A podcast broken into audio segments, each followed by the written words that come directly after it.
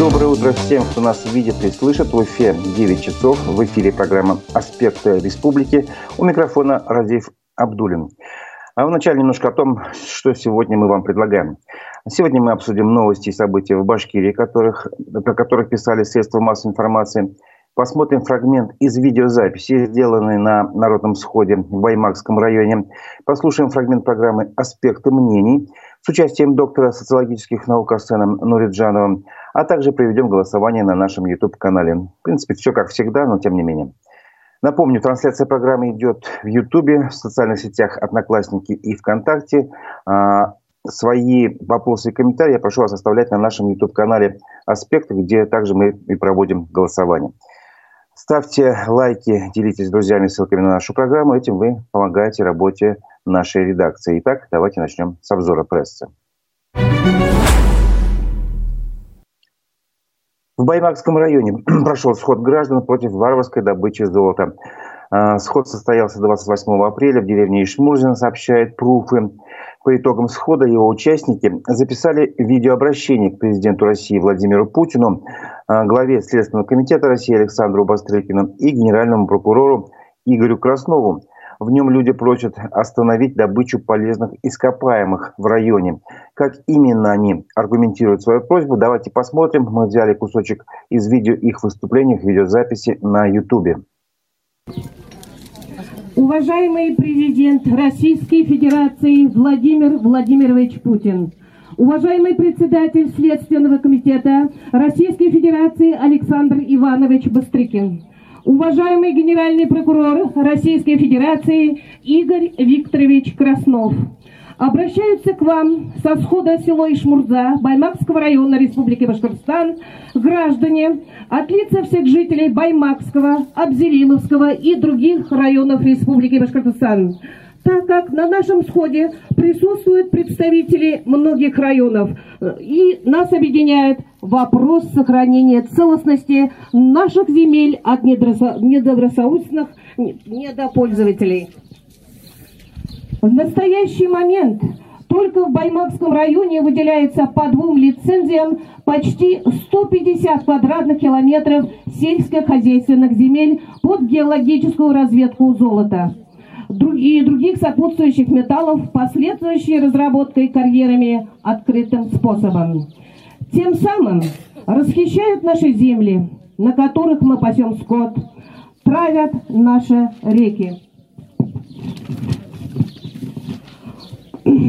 Тем самым лишают нас благоприятной окружающей среды, что гарантируется Конституцией России. И это негласловное утверждение.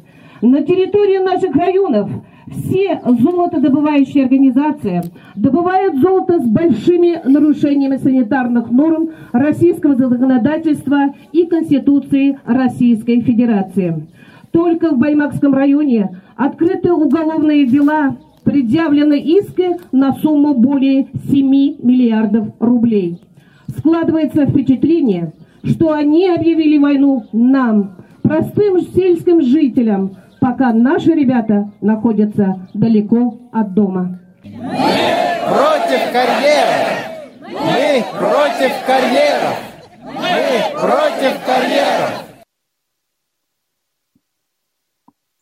Это был фрагмент видеозаписи из обращения граждан Баймакского и не только Баймакского районов, сделанный на сходе граждан двадцать восьмого апреля. Как вы видите, людей было достаточно много, то есть проблема действительно людей волнует. Добавим, что Александр Бастрыкин после этого появления видео, этого обращения в СМИ, поручил доложить ему по обращению о нарушении правил охраны окружающей среды в Башкирии. Об этом сообщили в Следственном комитете России. Ранее Бастрыкину уже был предоставлен доклад о ходе расследования о нарушении правил охраны окружающей среды при производстве работ вот как раз на территории Башкирии. Ну и следственные органы проводят теперь проверку на предмет выявления злоупотребления должностными полномочиями. Также можно вспомнить, что ранее прокуратура Баймакского района утвердила обвинительное заключение по уголовному делу в отношении руководителя компании «Весна» Марата Альгужина, который обвиняется в нарушении правил охраны окружающей среды, прошу прощения, при производстве работ. Это статья двести сорок шесть Уголовного кодекса. По версии прокуратуры, с февраля две тысячи девятнадцатого года по сентябрь две тысячи двадцать второго Компания незаконно добывала золото на землях сельхозназначения за пределами лицензионных участков, участков, чем повредила плодородный слой почвы на площади более тридцати пяти гектар. Общая сумма ущерба составила около пяти с половиной миллиардов рублей по оценкам прокуратуры. Так что ситуация на самом деле серьезная, и люди не просто так возмущаются. Тем временем в другом районе Башкирии сегодня должен пройти еще один сход граждан. Наследие Муртазы Рахимова хотят отдать москвичам. Об этом также написало издание «Пруфы». На сегодня намечен сельский сход жителей деревень Таваканово, Теумбетово и Бекечево в Кугарчинском районе. Это малая родина первого президента Башкирии Муртазы Рахимова. Как рассказывают местные жители, они выступают резко против планов по передаче республиканского сельскохозяйственного предприятия «Табакан» в частные руки каких-то москвичей. Это предприятие начало испытывать проблемы с приходом в республику команды Ради Хабирова, пишет издание. Небольшое, но прибыльное и системное для Кугарчинского района предприятие в какой-то момент решили прицепить для капитализации к совхозу Алексеевский, тоже известному предприятию на всю республику. Вот. И совхоз Алексеевский загнали в такую яму, что даже сам Ради Хабиров очень нелицеприятно отзывался о прежнем руководителе совхоза. А ранее оба предприятия были государственными унитарными сельхозпредприятиями, и они э, подчинялись, были в ведении Министерства сельского хозяйства в Башкирии. Поэтому они и не, и не, не были приватизированы во времена э, прежнего главы Башкирии Рустама Хамитова. Но уже при Хабирове Алексеевский все-таки превратили в акционерное общество с расчетом, что можно будет его приватизировать. К акционерному обществу присоединили как раз вот это государственное унитарное сельхозпредприятие «Табакан» из Кугарчинского района. И как бы издание считает, что тем самым были выполнены две цели. Увеличили капитализацию совхоза «Алексеевский», а «Табакан» фактически заложили по его долгам. Это первая цель. Во-вторых, вывели э, «Табакан» из ведения Минсельхоза в подчинение Минземного имущества, где с приватизацией уже можно было, было бы справиться проще. Э, таким выводом приходит издание. Э, и вот также журналисты отмечают, что за прошлый год «Табакан» показал прибыль, что говорит о рентабельности хозяйства. Вот. Но и люди как бы не хотят, чтобы это предприятие ушло в частные руки. Видимо, боятся за свою судьбу. Там сейчас трудится двести пятьдесят человек из села, еще около пятьдесят человек трудится, ну, как бы в другой деятельности предприятия этого же самого «Табакана». То есть фактически это предприятие является системообразующим не только для села, для сел, которые, где находится это предприятие, но и для всего района, считают жители. Вот. Также издание отмечает, что у «Тавакана» есть э, долги перед благотворительным фондом «Урал», э, который может фактически остановить весь процесс э, приватизации, там, передачи москвичам или продажи москвичам, и просто через банкротство или через заявление о банкротстве забрать это предприятие себе. Но пока в фонде ничего об этом не говорят. Между тем, староста деревни Заки Исангильдин, бывший сотрудник этого совхоза «Табакан», говорит, что не прошло и года после смерти Муртазы Рахимова, а уже прилетели стервятники. Сначала москвичам отдали убойный цех, который построил Муртаза Губайдулович. Цех оказался у приезжих, а цены для местных жителей на производство, вернее, на услуги этого цеха выросли в разы. Попробуй только зарезать скотину на своем подворье, сразу прилетит штраф, сообщил э, этот староста деревни. Вот. И теперь же этим же москвичам, по его данным, э, правительство хочет отдать это прибыльное предприятие, которое кормило не только работников, но и весь район. И, короче, вот это все вызывает возмущение.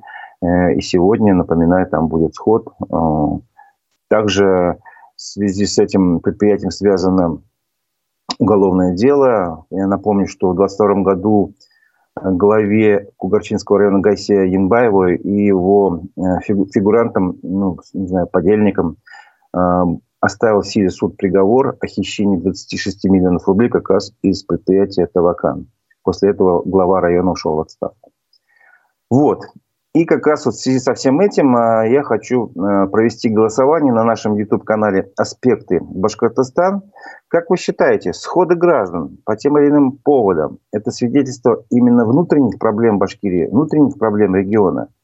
Ну, ответы у нас пока как бы простые – да или нет. Да, если вы считаете, да, что это именно из-за проблем внутри республики и появляются поводы или причины для народных тревог, и граждане собираются на сходы, чтобы передать свои ну, проблемы, там, тревоги, что надо решать их проблемы, и обращаются к федеральной власти за, за защиту своих прав. Тогда ваш ответ – да. Нет, если вы считаете, что это не только у нас в Башкирии такие проблемы, это везде, в России и в других регионах происходят точно такие же процессы, и региональная власть лишь играет по общим правилам, то есть эти проблемы вовсе не присущи только Башкирии, здесь не только внутренние проблемы виноваты, а сходы – это просто проявление общероссийских таких, как не знаю, тенденций, причин, проблем и так далее. Итак, на нашем YouTube-канале «Аспекты Башкортостана» мы открываем голосование.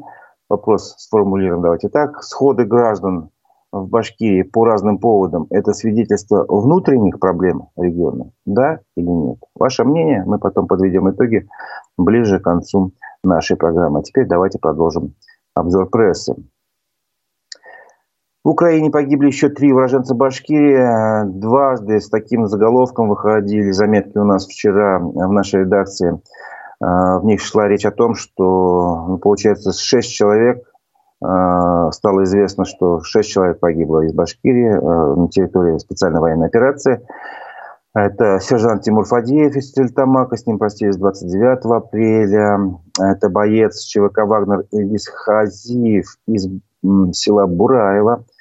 С ним простились второго мая. О нем известно, что ему было тридцать четыре года. Погиб он тридцатого марта. Это Флорид Ихсанов, с ним из Нуримановского района.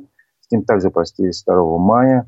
Это Радмир Хайруллин из Шаранского района, с которым простились в селе Шаран. Он погиб в звании лейтенанта, посмертно награжден орденом генерала Шаймуратова, сообщил об этом вице-премьер правительства Башкирии Игорь Краснов. Вот, это еще Алексей Горшков из Хайбулинского района, с ним тоже второго мая попрощались, ему было сорок лет. Известно, что он записался добровольцем, погиб двадцать пятого ноября аж двадцать второго года, но вот похоронили его только сейчас, получается. Также простились в селе Месигутово второго мая с Александром Калининым, сообщили в администрации Дуванского района. Это вот шесть человек только за один день. Продолжим другие заметки. Башкирия оказалась на втором месте в России по числу уезжающих на заработки. В прошлом году за пределами республики работали сто шестьдесят пять тысяч восемьсот жителей Башкирии, передает РБК Уфа. Большая цифра, об этом вчера, кстати, говорили в аспектах э, мнений в нашей программе, затрагивали эту тему с, с участием социолога э, Арсена Нуриджанова, но об этом чуть позже. Вот, как оценить это количество людей, сто шестьдесят пять тысяч, больше даже? Это почти девять процентов, если быть точнее, восемь целых девять десятых процента от всего занятого населения Башкирии, э, говорится в исследовании э, аудиторской консалтинговой сети «Финэкспертиза». Всего занято в населении Башкирии, получается, миллион восемьсот пятьдесят тысяч, а вот эта доля, ну, почти девять процентов. При этом за прошедший год количество вахтовиков республики незначительно сократилось, отмечает, отмечается в исследовании. На первом месте по количеству жителей, которые работают в других регионах, оказалась Московская область, там аж семьсот сорок три тысячи с копейками. На третьем Ленинградская, там сто шестьдесят тысяч двести. Ну, там объясняется причина тем, что они находятся рядом с крупными мегаполисами, то есть Московская область с Москвой, Ленинградская область с Санкт-Петербургом, и жители этих областей в основном как бы уезжают вот в эти города как раз. То есть жители Подмосковья на работу в Москву ездят каждый день, потом возвращаются домой, а жители Ленинградской области в Санкт-Петербург. Вот. А в Башкирии такого не происходит. Они, если уезжают, то, как говорится, надолго, там, на месяц и так далее. Днем там не бывает такого, что днем поработал и вернулся домой. Вот, но здесь самое время прерваться как раз вот и послушать фрагмент программы «Аспекты мнений», потому что в нем ведущий Дмитрий Колпаков как раз спросил нашего спикера, собеседника, доктора социологических наук Арсена Нуриджанова, про вахтовиков, про причину отъезда из Башкирии на заработки, а также про другие актуальные вопросы, вопросы повестки дня. Давайте послушаем этот фрагмент. Издание РБК сообщает, что Башкирия оказалась на втором месте среди субъектов России по числу людей, уезжающих на заработки в другие регионы. Мы заняли второе место после Московской области, но там это объясняется тем, что большая часть жителей Подмосковья ездит в Москву работать днем. Как бы только из-за этого. А мы помним три года назад заверение Ради Хабирова о том, что он остановит эту вот миграцию там, с вахтовиками, там еще что-то. Помните, такая история была? Но опять же ничего не решилось. Что мешает? В принципе, у нас каждую неделю говорят о каких-то инвесторах, о каких-то... миллиардных инвестициях. Технопарки, вот это Алга, там еще что-то. Огромное количество проектов, а люди уезжают. Справедливости ради надо сказать, что чуть раньше было, по-моему, сто семьдесят три тысячи выезжало на заработки. Сейчас вот, если сто шестьдесят пять, то немножко это упала цифра. Ну да, для республики это характерно. Это, кстати говоря, не первый год уже, и не при Ради Хабирове это началось. Ну вот так сложилось, что рабочих мест в республике недостаточно. И поскольку достаточно большое количество у нас людей так или иначе связано было с нефтью, с нефтепереработкой, и учились тут, и, и нас же все-таки техникум, и институт, и работали на наших промыслах. Они постепенно туда тоже уезжают на нефтегазопромыслы Западной Сибири. Но в принципе, в принципе, в этом такого нет ничего страшного, потому что демографическая ситуация такова, что если люди нашли себе какую-то работу более высокооплачиваемую вахтовым методом, то ну что, ну это хорошо. Действительно, зарплата в республике достаточно низкая. Средняя зарплата, может быть, там нам рапортуют тридцать пять тысяч, но мы знаем и видим, что зарплата, в общем-то, там двадцать-тридцать тысяч в республике сегодня. И понятно, что на нее далеко не уедешь. Это одна часть вопроса. Вторая часть вопроса, конечно, нет высокооплачиваемых новых рабочих мест. И они практически не создаются. Действительно, за последние там, вот три-четыре года мы слышим о том, что какие-то многомиллиардные инвестиции в республику идут, инвестчасы, значит, там все рассматривают, и там вот-вот. Но в реальности такого создания достаточно большого количества рабочих мест, а главное, высокооплачиваемых мест, пока не наблюдается. Ну да, мы помним недавний кейс с швейной фабрики вот в этом технопарке Алга, когда один из рабочих пожаловался на зарплату, по-моему, в пятнадцать тысяч, чего потом ему пришлось, правда, покинуть эту фабрику. Владимир Путин подписал новые законы о пожизненном сроке за госизмену, о депортации с новых так называемых территорий за, за отсутствие российского паспорта и о лишении полученного гражданства по ряду причин. Как вот это все можно прокомментировать? Ну, в условиях существующих, когда идет СВО, ну давайте порассуждаем вместе. Кто-то получил паспорт российский, он начинает вести какую-то деструктивную подрывную деятельность против новой страны, где он стал гражданином. Наверное, это логично, что государство имеет право от таких новых граждан, позволение сказать, избавиться. Вынужденная мера, и я думаю, что она долго не продержится, но вот на таком переходном периоде в такие моменты вполне, в принципе, она, возможно, допустима. То же самое касается и людей, которые отказываются получать паспорт. Но, смотрите, мы присоединили эти новые территории, да, объявили их, что это часть России, соответственно, российские порядки, идет выдача документов российского образца. Но если кто-то не хочет получать эти документы, он туда в каком статусе? Вроде бы логика здесь тоже есть. Решение, прямо скажем, не демократичное, не либерального, не либеральной направленности, но они вот диктуются вот той ситуации, в которой мы сейчас находимся. Тут я понимаю это. Что касается увеличения сроков статей Уголовного кодекса, ну, не знаю, трудно сказать, я... не думаю, что такое увеличение за госизмену до пожизненного срока каким-то образом реально повлияет на количество потенциальных изменников. Как правило, это достаточно узкое количество людей, которые достаточно профессионально в этом занимаются. Больше люди, которые имеют госсекреты. Ну, а они и так примерно понимают, что будет, если они будут разоблачены. Ну, может быть, вот в период турбулентности это тоже оправдано. Посмотрим, как, как будет правоприменительная практика идти и насколько это будет адекватно. Вы послушали фрагмент программы «Аспекты мнений» с участием доктора социологических наук Арсена Нуриджанова. Полностью программу с его участием вы можете посмотреть на наших страничках ВКонтакте, в Одноклассниках, а также на нашем канале в Ютубе «Аспекты Башкортостана», где мы сейчас проводим голосование. Голосование на тему «Как вы считаете, являются ли сходы граждан в Башкирии признаками внутренних проблем региона?» Именно внутренних, не внешних. То есть эти обстоятельства, которые вызывают сходы граждан, родились именно внутри Башкирии. Да или нет, ваше мнение, мы подведем итоги голосования ближе к концу программы. Также хочу сказать, что мы еще ближе к концу программы проведем некий такой эксперимент, и я хочу вас попросить по его, этот эксперимент оценить в комментариях потом в Ютубе желательно, как вы его оцените, вам это понравилось, не понравилось, вот так просто пару, пару слов буквально напишите, пожалуйста. Итак, продолжаем опрос прессы.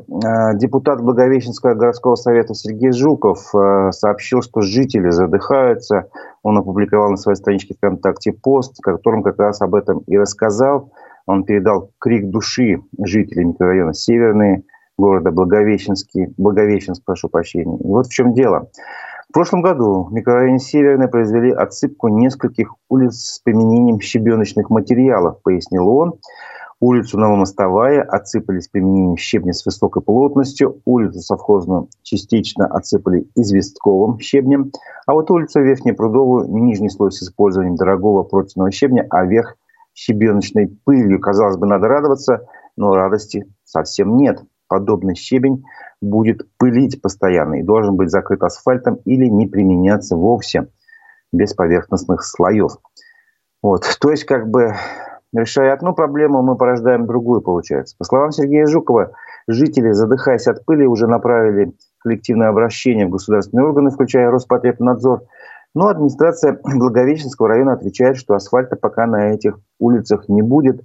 Щебень сертифицирован, а от пыли будут просто поливать дороги периодически. В комментариях к посту депутата Сергея Жукова жители Благовещенска подтверждают, что проблема на самом деле существует. Вот лишь один комментарий, хочу прочитать его. «Нам их поливка не помогает. Через секунду такая же ситуация. От воды эта известь еще больше набухает и крошится только», сообщает Айгуль Субушева. «Дети уже на супрастине. Скоро начинается купальный сезон. Это нескончаемый поток машин. Мы все уже заранее боимся. Почему нельзя было изначально сделать все так, как надо для людей?» Извечный вопрос российский. Кто виноват и что делать? Дураки и дороги, как говорится. Проблема вечная. Жители Благовещенского района не одиноки в стремлении улучшить качество дорог, которыми они пользуются, рядом с которыми они живут. В Башкирии жители десять лет не могут добиться ремонта участка дороги Киргиз-Мияки Стерлибашево. На качество дороги пожаловалась жительница Стельтамака, которая обратилась в Общественную палату республики. И рассказали об этой ситуации в Общественной палате на их телеграм-канале и на сайте. Жителям постоянно отказывали в ремонте дороги Киргиз-Мияки-Стерлибашево на участке деревни Турмаева и Языбашева, сообщила женщина. Многократно обращаясь с этим вопросом, говорит она, с этим управление дорожного хозяйства отказывает в ремонте данного участка в связи с отсутствием денег, сказала женщина. На этом участке гравий, глина, песок, ямы и грязь. Уже десять лет пытаемся добиться ремонта и никак не получается достучаться до чиновников. Прошу обратить внимание на отказ Минтранса в ремонте дороги по причине якобы дорогостоящего проекта. Это вот как бы фактура со стороны жителей. Общественная палата обратилась в прокуратуру с запросом. Там ответили, в две тысячи двадцать втором — две тысячи двадцать третьем годах ремонт дороги не производился. Проезжая часть указанной автодороги имеет повреждения в виде просадок гравийного покрытия. По результатам проверки прокуратуры Стерлибашского района в адрес директора Стерлитамакского ДРСУ филиала «Башкиравтодор» внесено представление. За рассмотрением акта реагирования прокуратурой установлен контроль. Ну вот такая как бы ситуация, она в принципе, наверное, типичная. Во многих местах в Башкирии есть э, участки дорог, где, которые приходят тем временем потихоньку в негодность. Я смотрел на снимки э, из этого Стерлибашского района, да, там на самом деле такая, ну видно, что очень она разбитая практически. Вот. Их, как всегда, денег нет, говорят, да. Вот. Тем временем не только плохие новости, есть и хорошие новости. В Башкирии открыли лестницу к вершине Шихана Торатау. Об этом сообщил телеканал ю тэ вэ. В геопарке Торатау рассказали, что там длина этой лестницы четыреста двенадцать и пять метра, шестьсот девяносто семь ступенек, и для строительства лестницы потребовалось семьдесят пять тонн металла.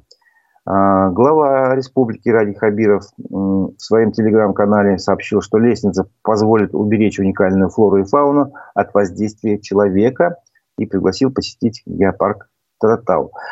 Между тем, из многочисленных сообщений, новостей разных СМИ про эту лестницу, вот свежих, я нигде не нашел упоминания, сколько же стоит эта лестница. Пришлось немножко покопаться. Вот. И на сайте геопарка Торатау э, там довольно нашлась заметка с вопросами и ответами. И там был вопрос про стоимость лестницы. И там звучит такой ответ. В ноябре две тысячи двадцать первого года на попечительском совете по геопаркам республики было принято решение предусмотреть в бюджете на обустройство лестничного подъема экотропы восемьдесят миллионов рублей. Вот. Ну, там это тоже было написано, что это не окончательная сумма, а, возможно, она изменится, и тем более как бы строили, за это время могли измениться цены на металл. Ну, в пределах ста миллионов рублей, видимо, стоимость лестницы а, и обходится. Хотя я также нашел в архивах а, сообщение из одного из сайтов, если не ошибаюсь, Башмедиа, что миллиард рублей выделялся на благоустройство территории, и журналисты сделали тогда вывод, что на лестницу столько ушло, но мне кажется, это нет. Все-таки такого не может быть, целый миллиард на одну лестницу. То, что деньги в республике расходуются по-разному, можно сделать вывод из следующей статьи. Прокуратура направила в суд уголовное дело о пиксельных елках. Об этом писали многие СМИ вчера. Прокуратура Башкирии утвердила обвинительное заключение по уголовному делу в отношении бывшего директора государственного учреждения хозяйственного управления. Он обвиняется в превышении должностных полномочий, совершенных с причинением тяжких последствий. Об этом сообщили в прокуратуре Башкирии. А по данным эр бэ ка Уфа, речь идет о сорокадвухлетнем Алексее Аглисламове, который с июля две тысячи девятнадцатого по сентябрь две тысячи двадцать первого года возглавлял как раз хозяйственное управление. А после этого он занимал пост заместителя директора. Источник, близкий к делу, сообщил изданию, что Аглисламов уволился из этого учреждения по собственному желанию в конце декабря две тысячи двадцать второго года. То есть совершенно недавно. По версии следствия, в ноябре две тысячи девятнадцатого года этот мужчина без применения конкурентных процедур заключил государственный контракт с предприятием Clearlight Rus на оказание услуг по изготовлению пиксельных елок из материала исполнительных как с единственным поставщиком на сумму свыше ста пятнадцати миллионов рублей. Но если бы все дело, прошу прощения, если бы все делалось по закону, то купить эти елки можно было бы дешевле почти на тридцать девять миллионов рублей, тогда посчитало следствие. И э, было возбуждено уголовное дело. Вот. Это дело в отношении конкретного человека направлено в Кировский районный суд. А в две тысячи двадцать втором году, в августе, как раз тоже сообщал эр бэ ка Уфа, дело по факту хищения бюджетных средств при закупке как раз этих пиксельных елок было возбуждено по статье мошенничества в особо крупном размере в отношении неустановленных лиц. Вот. Также можно добавить, что нарушение э, при закупке выявило э, региональное управление Федеральной антимонопольной службы. Вот. Основанием для того, чтобы проводить, э, не проводить конкурс, прошу прощения, было э, у заказчика, что сейчас чрезвычайная ситуация, хотя в тот момент никакой чрезвычайной ситуации не было, и также елки не могли быть применены для ликвидации последствий какой-либо чрезвычайной ситуации. Замечают антимонопольщики. Вот они обратились в суд. Суд обязал компанию вернуть деньги, сто пятнадцать миллионов рублей в бюджет. Компания обжаловала, естественно, решение, не смогла это сделать. В августе прошлого года арбитраж Московской области удовлетворил иск антимонопольного управления и обязал поставщика исполнить предписание, то есть деньги должны быть возвращены и перечислены в федеральную казну, поскольку потрачены они были как раз из федерального бюджета. Добавим еще немаловажную деталь, что об этих нарушениях при закупке пиксельных елок, елок, прошу прощения, первой сообщила бывший координатор уфимского штаба Навального Лилия Чанышева. Она тогда обратилась в прокуратуру с заявлением, что чиновники изначально отгрузили контракт своему поставщику. Добавим, конечно, напомним, что штаб Навального – это организация, признанная экстремистской, запрещена и ликвидирована в России, а сама Лилия Чанышева сейчас э, э, находится в Уфе, идет в ее отношении судебный процесс, она внесена в список экстремистов и террористов и тоже обвиняется по разным экстремистским статьям. Также напомню, что на нашем канале в Ютубе «Аспекты Башкортостана» идет голосование. Мы вас спрашиваем, как вы считаете, э, то, что сейчас проходит гражданские сходы, эти причины гражданских сходов внутренние, сходы граждан в Башкирии по разным поводам в регионе, они из-за внутренних причин региона или нет? Да или нет? То есть это чисто вот из-за внутренних, не знаю, там, политики, проблем в управлении и прочее, такие сходы возникают в Башкирии. Либо это все-таки общероссийская некая тенденция, это ситуация характерна для всей России, поэтому вы скорее склоняетесь к тому, что причина не внутренняя у нас в таких сходах. Продолжим обзор прессы.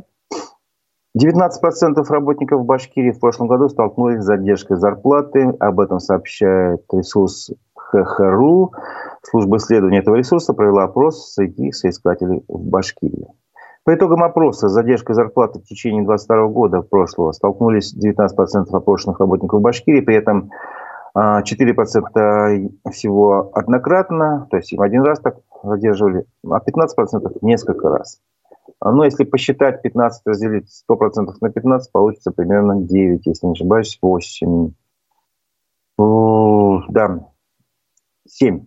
Каждый седьмой в Башкирии примерно сталкивается с задержкой зарплаты, получается. А еще семьдесят шесть процентов респондентов сказали, что их работодатель всегда выплачивал деньги вовремя, а четыре процента опрошенных в прошлом году просто не работали.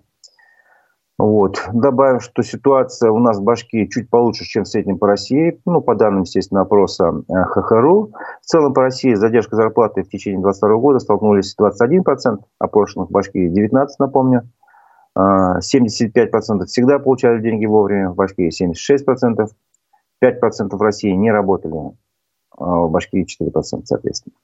То есть ситуация чуть-чуть получше.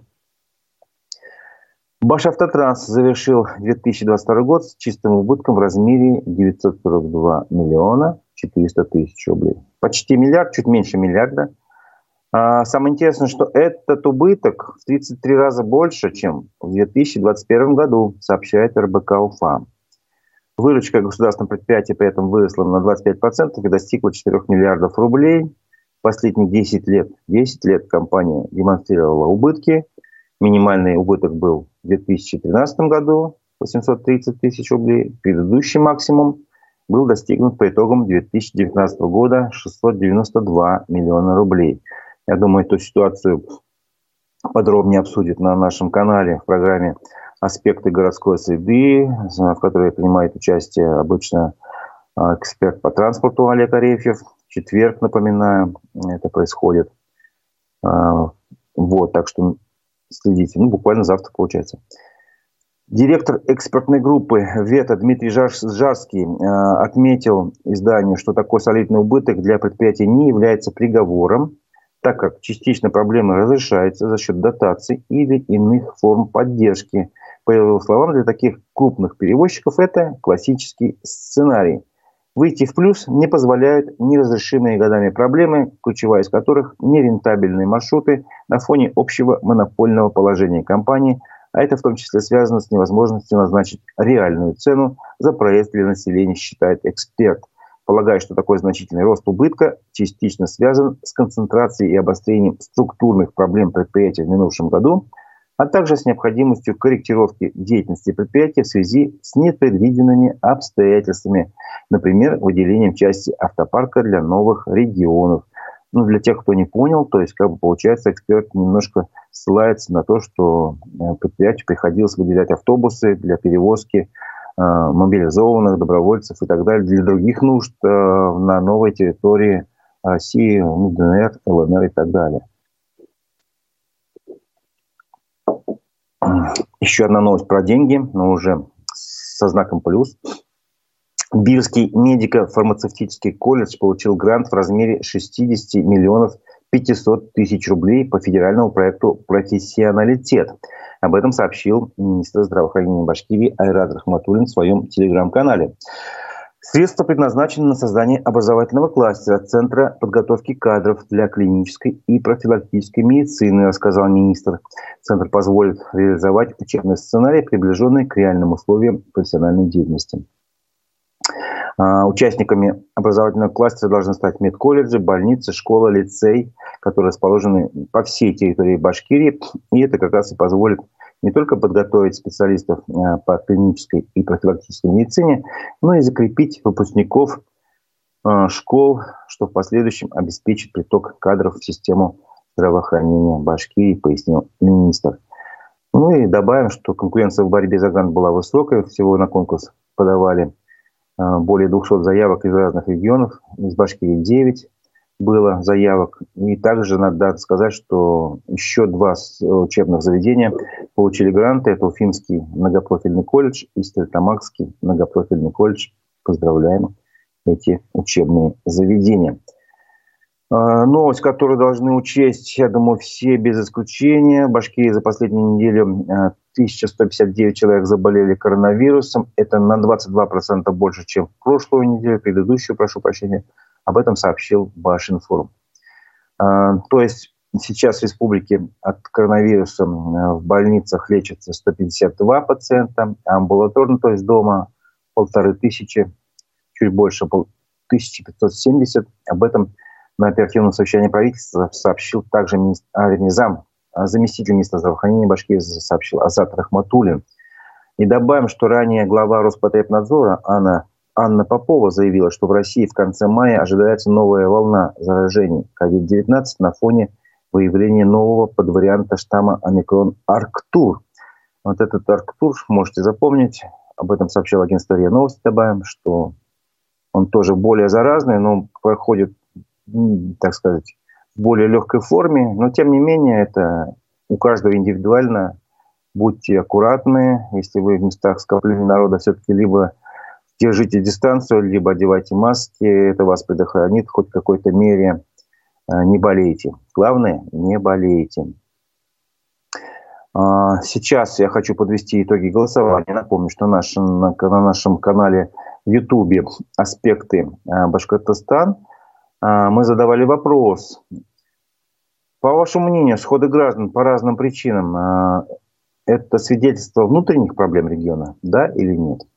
Да, считают семьдесят один процент, соответственно, нет двадцать девять процентов. Ну, такое, я думаю, реальное голосование. А сейчас я хочу провести некий эксперимент, о котором я вас предупреждал, и попрошу вас в течение всего этого вот эксперимента, может быть, после его завершения, оценить, нравится вам или нет. Поставьте плюсик, если вам понравилось, или любой другой знак, или ответ, что нет, не понравилось. Ну, по аналогии с московскими старостями, мы хотим сейчас, вернее, я хочу провести новую рубрику «Башкирские старости». Прочитаем, давайте вспомним о том, о чем мы говорили, о чем говорилось в новостях. Вот в это же время практически, в мае, в начале мая, двадцать второго года, двадцать первого, двадцатого, можем вспомнить, девятнадцатого, если вы э, почувствуете, что слишком уже далеко вглубь залезли, можете остановить эксперимент, написать «Стоп», мы на это тоже пойдем, у нас интерактивная программа. Э, давайте начнем с двадцать второго года. Итак, о чем же мы писали? О чем писал, э, сообщала наш, наша редакция пятого мая двадцать второго года. Тогда выходные закончились как раз, прошли все выходные, и первый рабочий день был пятого мая, поэтому именно пятого мая привожу данные. Итак, пятого мая две тысячи двадцать второго года наша редакция сообщала, еще пять уроженцев Башкирии погибли на Украине во время специальной военной операции за последние дни. С некоторыми из них постились майские выходные. По данным редакции, не претендующим на полноту, за семьдесят дней специальной военной операции на Украине погиб шестьдесят один уроженец Башкирии. Вот новость, в принципе, вроде как ничего не изменилось, правда, изменилась общая сумма, общая цифра погибших. Она увеличилась практически в десять раз за это время. А еще новость. В Башкирии начали сбор подписей против строительства лестницы на Шихане Торатау. Очень интересная новость. Год назад, оказывается, значит, с планами строительства лестницы не были согласны активисты сообщества любителей гор. Тогда сообщал инструктор горного туризма Сергей Кузнецов. И он создал обращение за отказ от строительства лестницы и за создание службы инспекции на Шихане Торатау. Чем же все это объяснял он? По его словам, тогда режим охраны Торатау не предполагал какого-либо ограничения в передвижении. Если кому-то захочется пойти не по лестнице, он на то имеет полное право. И режим охраны Торатау не предполагает создание службы инспекторов и егерей, которые контролировали бы поток туристов и экологическую ситуацию на Шихане. И это является большой ошибкой. Создание службы инспекторов – крайне важный фактор сохранения флоры и фауны Шихана Торатау. Напомню, что создание лестниц как раз и диктуется сохранение флоры и фауны. То есть, чтобы люди не топтали землю, а ходили по ней, поднимались, тем не менее, любовались красотами горы. Вот, посмотрим, посмотрим на практику. Может быть, были правы как раз активисты в том, что нужно создать некую службу, которая бы все-таки соблюдала порядок, чтобы люди не ходили, ну, грубо говоря, налево-направо, не топтали редкие краснокнижные растения. А, еще новости с того дня. Напомню, новости пятого мая две тысячи двадцать второго года. Члены правительства Башкирии пришли в школу Уфы на церемонию поднятия государственных флагов. Школы Ленинского района Уфы впервые начали сегодня свой день с церемонии поднятия, поднятия государственных флагов России и Башкирии, а также с исполнением государственных гимнов. Вот, тоже интересная новость, да, вспоминаем. Росприроднадзор и природоохранная прокуратура начали проверку башкирской содовой компании. Об этом сообщили в Росприроднадзоре. В ходе проверки специалисты осмотрят территорию вблизи прудов накопителей «Белые моря». По результатам расследования будет дана правовая оценка. Так что, ну вот это, об этой новости ничего не могу сказать, что произошло за этот год, к сожалению. Вот пытался найти, не нашел пока, не просто, может быть, плохо искал. Также новость того же дня, того же года. Депутат башкирского парламента Флорид Гиндуллин досрочно сложил свои полномочия. Он принял решение о досрочном завершении работы в парламенте по семейным обстоятельствам.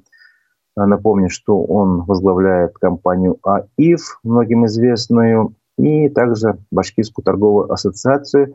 И в апреле прошлого года депутатские мандаты по разным обстоятельствам сдали, обстоятельствам сдали четыре депутата Госсобрания Башкирии. Вячеслав Андреев, Раиф Фахридинов, Булат Асадуллин и Айгуль Гариева. Вот такие новости, которые были пятого мая две тысячи двадцать второго года. Прошу вас оценивать эти, ну, как бы вот наш эксперимент. Еще вернемся на год назад, давайте. первого мая две тысячи двадцать первого года почему-то у нас тоже был выпуск новостей. Видимо, редакция в этот день решила поработать. И либо просто такой день был интересный. Новость в этот день, первого мая две тысячи двадцать первого года. Полиция составила протокол на лидера КПРФ в Башкирии Юнира Кутлугужина за возложение цветов к памятнику Владимира Ленина в честь Дня труда. В Центральном комитете КПРФ эти действия назвали незаконными и провокационными. Правоохранители посчитали э, несогласованными с местными властями э, публичным мероприятием вот это возложение цветов, рассказал тогда Ильгам Галин. В акции приняли участие около ста человек. Вот. Ну, короче говоря, Виском тогда действительно э, подал в суд после этого и, насколько я понял, выиграл это дело. То есть тогда зря арестовали коммунистов за возложение цветов. Вообще, конечно, это практика, когда просто за какое-то действие, за возложение цветов по любому поводу тебе начинают э, какое-то противоправное нарушение присваивать. Это, ну, какая-то дикость современная. Согласитесь? Что такого? Пришел человек, положил цветы. Тем временем полковник полиции Ильнур Гумеров был арестован до двадцать первого июня, сообщали мы первого мая две тысячи двадцать первого года. Начальнику отдела следственной части Главного следственного управления МВД Башкирии Ильнуру Гумерову, задержанному, предъявлено было обвинение в злоупотреблении должностными полномочиями, и его задержали, под, заключили под стражу. По версии следствия, он забрал у подчиненного следователя уголовное дело по фактам мошенничества сотрудничества с сотрудниками автосалона КАМА «Автоторг», которые причинили ущерб э, покупателям. И, короче говоря, он отменил решение следователя о следователе о признании сорока двух машин вещественными доказательствами, снял с них арест, в результате эти автомобили были проданы. а потерпевшие по уголовному делу не смогли возместить ущерб. Ну, такая ситуация, в принципе, довольно-таки интересная. Тогда же, первого мая две тысячи двадцать первого года, правительство рекомендовало пожилым воздержаться от посещения мест массового скопления людей. Ради Хабиров внес изменения в указ о режиме повышенной готовности в связи с угрозой распространения коронавируса. Вот, то есть он, он рекомендовал в период с первого по седьмое мая пожилым, да, вообще всем гражданам, которые находятся на территории республики, воздержаться от посещения мест массового скопления людей. Вот это были новости двадцать первого года майского выпуска. Тем, тем не менее, я хочу посмотреть на вашу реакцию. А, да, как напоминалки из Фейсбука, запрещенная в России организация. Возможно, возможно, если ваш комментарий понятен. Все-таки ставьте плюсик, если вам нравится, и какой-то другой комментарий, по каким причинам вам такая, э, не знаю, наш, наш эксперимент не нравится. Давайте еще вернемся на год назад. Итак, шестого мая две тысячи двадцатого года. О чем мы писали? У четверых сотрудников полиции Башкирии был обнаружен коронавирус. Тогда это было новостью. Как сообщал портал э, про Уфу, трое из них работают в ОВД Уфы, один из Белебея, который считается вторым очагом распространения заболевания. Вот. Интересная новость. Еще двадцать один житель Башкирии вернулся домой из-за границы. Такая была новость. Вспоминаем. То есть был, были трудности с возвращением граждан из-за рубежа. Теперь другие трудности с выездом из России за рубеж, я так понимаю. А, да. Жители Башкирии создали петицию за отставку Ради Хабирова. Как интересно, шестого мая две тысячи двадцатого года. В чем же дело? Давайте более подробно посмотрим. В петиции, опубликованной на портале чейндж точка орг, говорится о безучастности властей к проблемам населения и бизнеса. По мнению автора петиции, ситуация с распространением коронавируса в Башкирии стала окончательным провалом главы республики как эффективного руководителя. Также в тексте этого обращения говорится, что Хабиров не смог решить вопрос с мусором, усугубил социальную напряженность в вопросах экологии и разработки недр. Поясняется, что автором петиции был Дильшот Шерматов. Он отметил, что инцидент в Сибае был отработан провально, а вместо решения проблем и встреч с общественниками Хабиров проводил концерты и тратил на это спонсорские деньги. В общем, тогда под петицией подписались в тот день почти тысяча триста человек.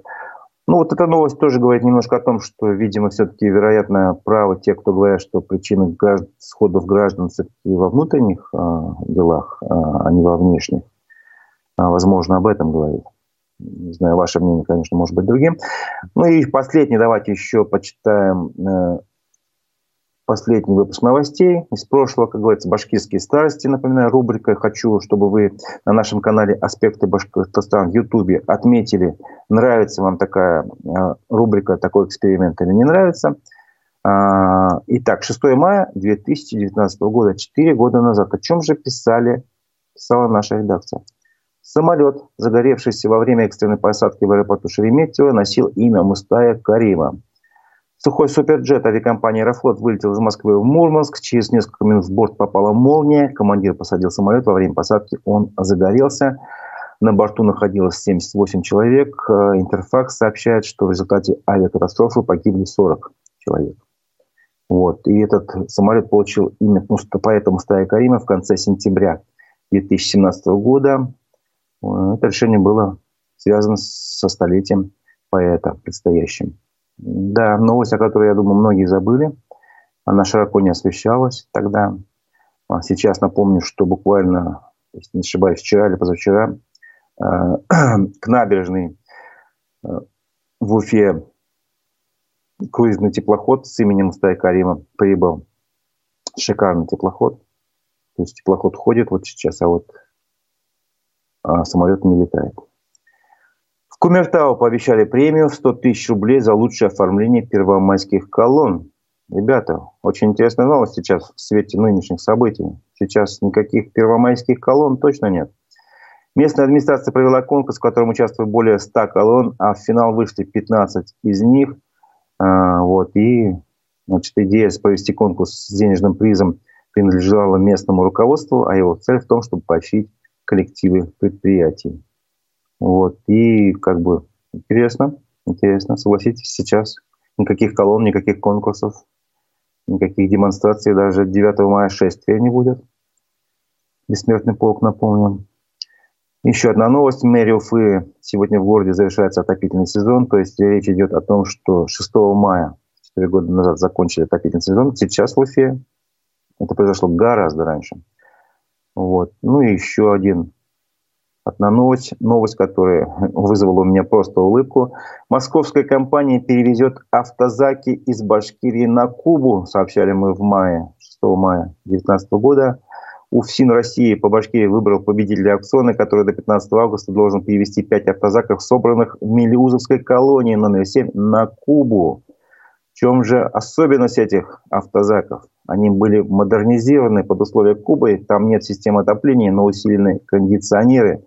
И также, в отличие от автозаков, которые выпускают для России, в этих моделях э, есть биотуалеты и места для конвоиров, а также нет одиночных камер. Представляете, автозаки, улучшенные модификации, отправились тогда на Кубу. Это были выпуски новостей прошлых лет, которые делала наша редакция. Прошу вас еще раз оценить этот эксперимент в, на нашем канале «Аспекты Башкортостана» в Ютубе. Если вам понравится, возможно, мы будем ее продолжать. Если нет, ну, значит, мы эту практику не будем делать. Итак, на этом, я думаю, нашу программу можно завершать. Напомню, что сегодня в одиннадцать часов, настройтесь, пожалуйста, на наши на наш эфир, в страницах ВКонтакте, в Однокласснике или в Ютубе. Мы решили поговорить с основателем уфимского международного марафона Владиславом Литвинчуком, Литвинчуком, который теперь живет в Словении, в программе «Аспекты мнений». Подключайтесь к эфиру, а я с вами на время прощаюсь. У микрофона был Разиф Абдуллин. Встретимся в одиннадцать часов. Пока.